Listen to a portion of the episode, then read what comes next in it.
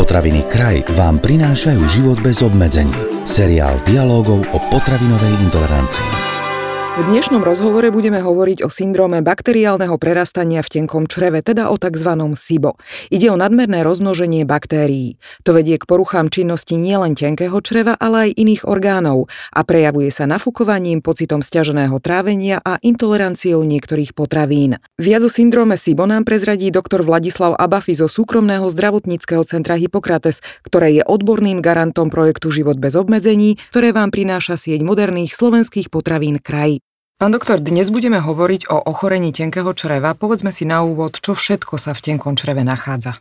Tenké črevo sa skladá z troch častí, dvanáctnika, lačníka a tračníka. E, tá potrava, ktorá sa v žalúdku spracuje, prechádza najprv do dvanáctnika, potom pokračuje tenkým črevom, prechádza cez druhú časť tenko a tretiu časť tenkového čreva a potom sa e, prepraví do e, hrubého čreva. V tenkom čreve máme v podstate hlavne baktérie, ktoré sú saprofitické, ktoré nám pomáhajú tráviť potravu a nachádzajú sa tam aj e, huby, nachádzajú sa tam aj vírusy. Takže je tam taká e, kvasinky, je tam taký väčší, by som povedal, e, zmes, zmes mikroorganizmov, ktoré voláme dokupy mikrobiota. Mikroorganizmy sú pre toto prostredie typické alebo prirodzené. Čo je to ale syndrom bakteriálneho prerastania v tenkom čreve a v dôsledku čoho vzniká? Čo sa vtedy v tele deje?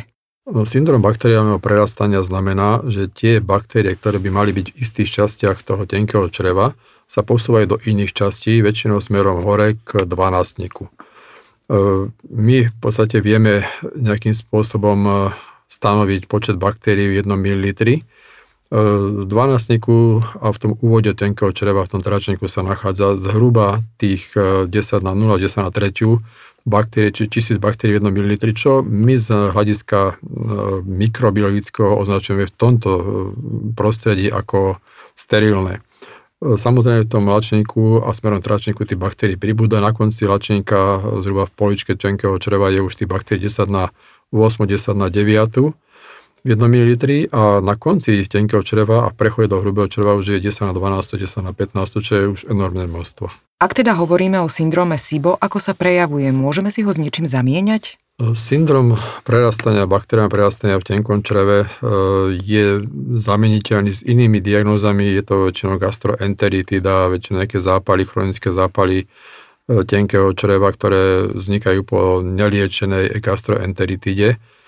Ale samotný syndrom e, bakteriálneho prerastania je ťažko s niečím zameniť, pretože nie je hneď zjavný.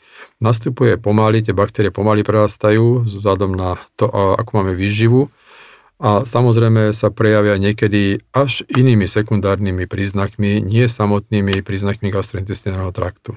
Skúsme ale byť trošku konkrétnejší. Čím ten človek trpí?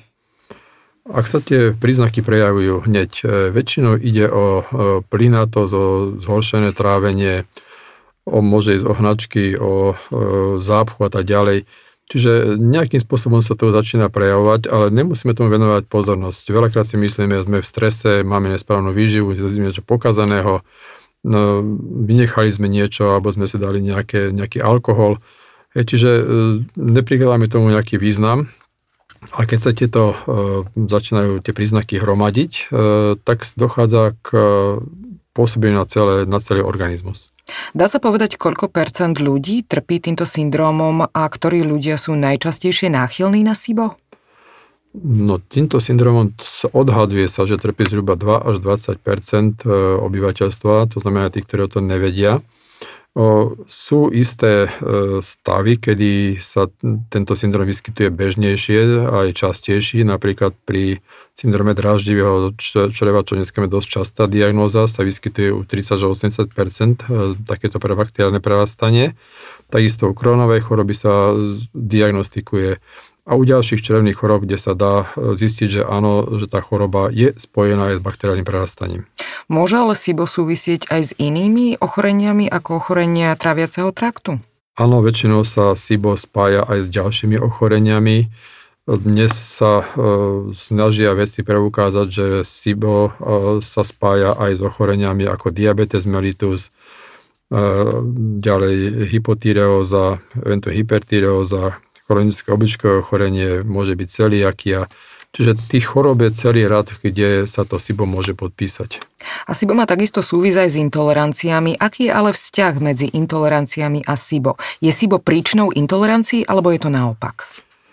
V tomto prípade ťažko tvrdiť, čo bolo prvé. E, zdá sa, že to bakteriálne prerastanie je tá vec, ktorá spôsobuje ten syndrom bakteriálneho prerastania a následne hovoríme o tzv. zvýšenej črevnej priepustnosti, keď e, bunky sa maličko rozostupia a vzniká tzv. ten sekundárny e, syndrom, to znamená, že do tých rozostupených buniek, do tých, e, by som povedal, že zvýšenej priepustnosti sa dostanú látky, ktoré pôsobia v tele ako antigen, vytvárajú sa protilátky proti ním a tým sa v podstate vytvára tá klasická intolerancia.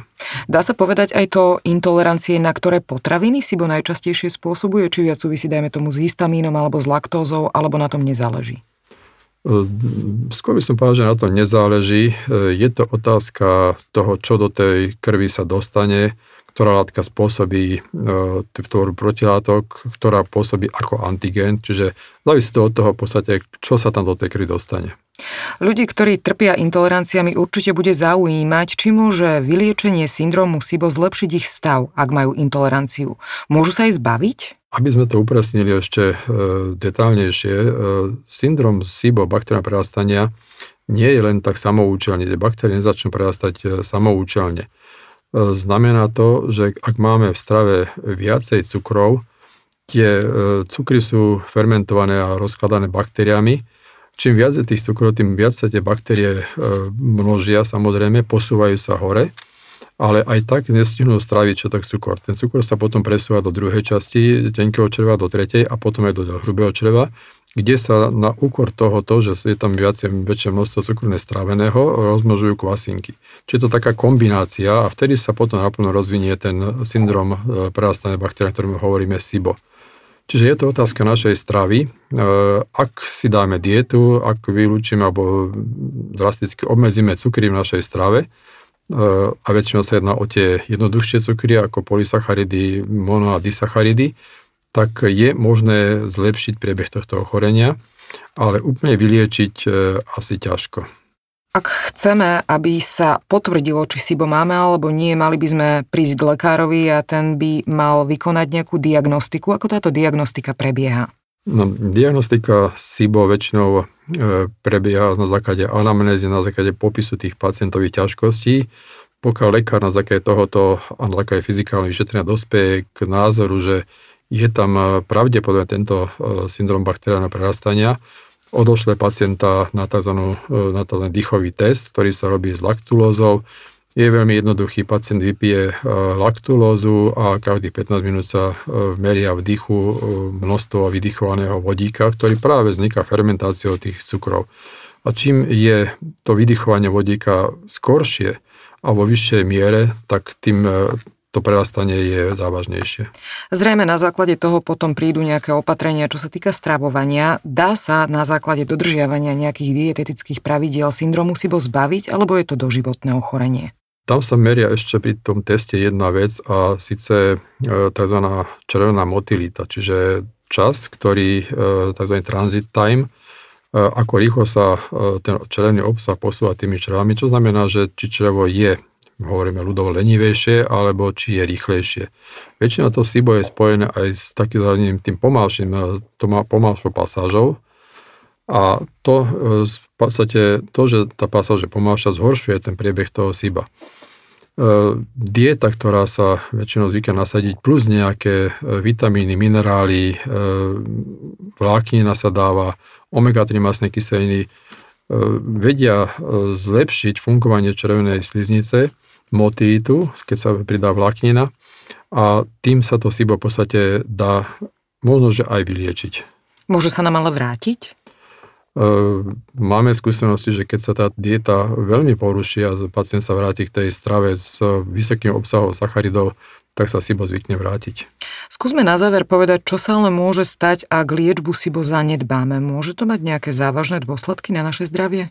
No, určite áno. Ehm, dá sa podrobnejšie povedať asi tak.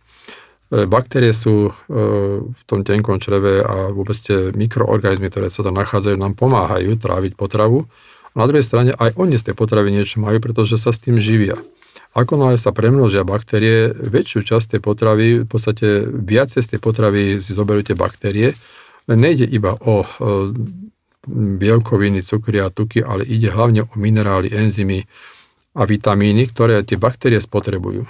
A ak ich spotrebujú oni, menej sa vstreba do organizmu a následkom tohoto stavu môže byť potom hypovitaminoza so všetkými jej dôsledkami, to znamená únava, e, bolesti, bolesti a podobne. Ešte plus, keď sa na to, e, k tomu pripoja ešte nejaké intolerancie, tak ten obraz je, by som povedal, tak zavádzajúci, že niekedy je ťažké učiť, že toto je prvotná príčina. Takže ani túto diagnózu by sme nemali podceňovať a zanedbávať. Presne tak. Rozprávali sme sa s doktorom Vladislavom Abafim zo súkromného zdravotníckého centra Hippokrates. Máme pre vás pripravené aj ďalšie zaujímavé informácie, tak si nás vypočujte aj na budúce. Tento podcast vám priniesli potraviny kraj.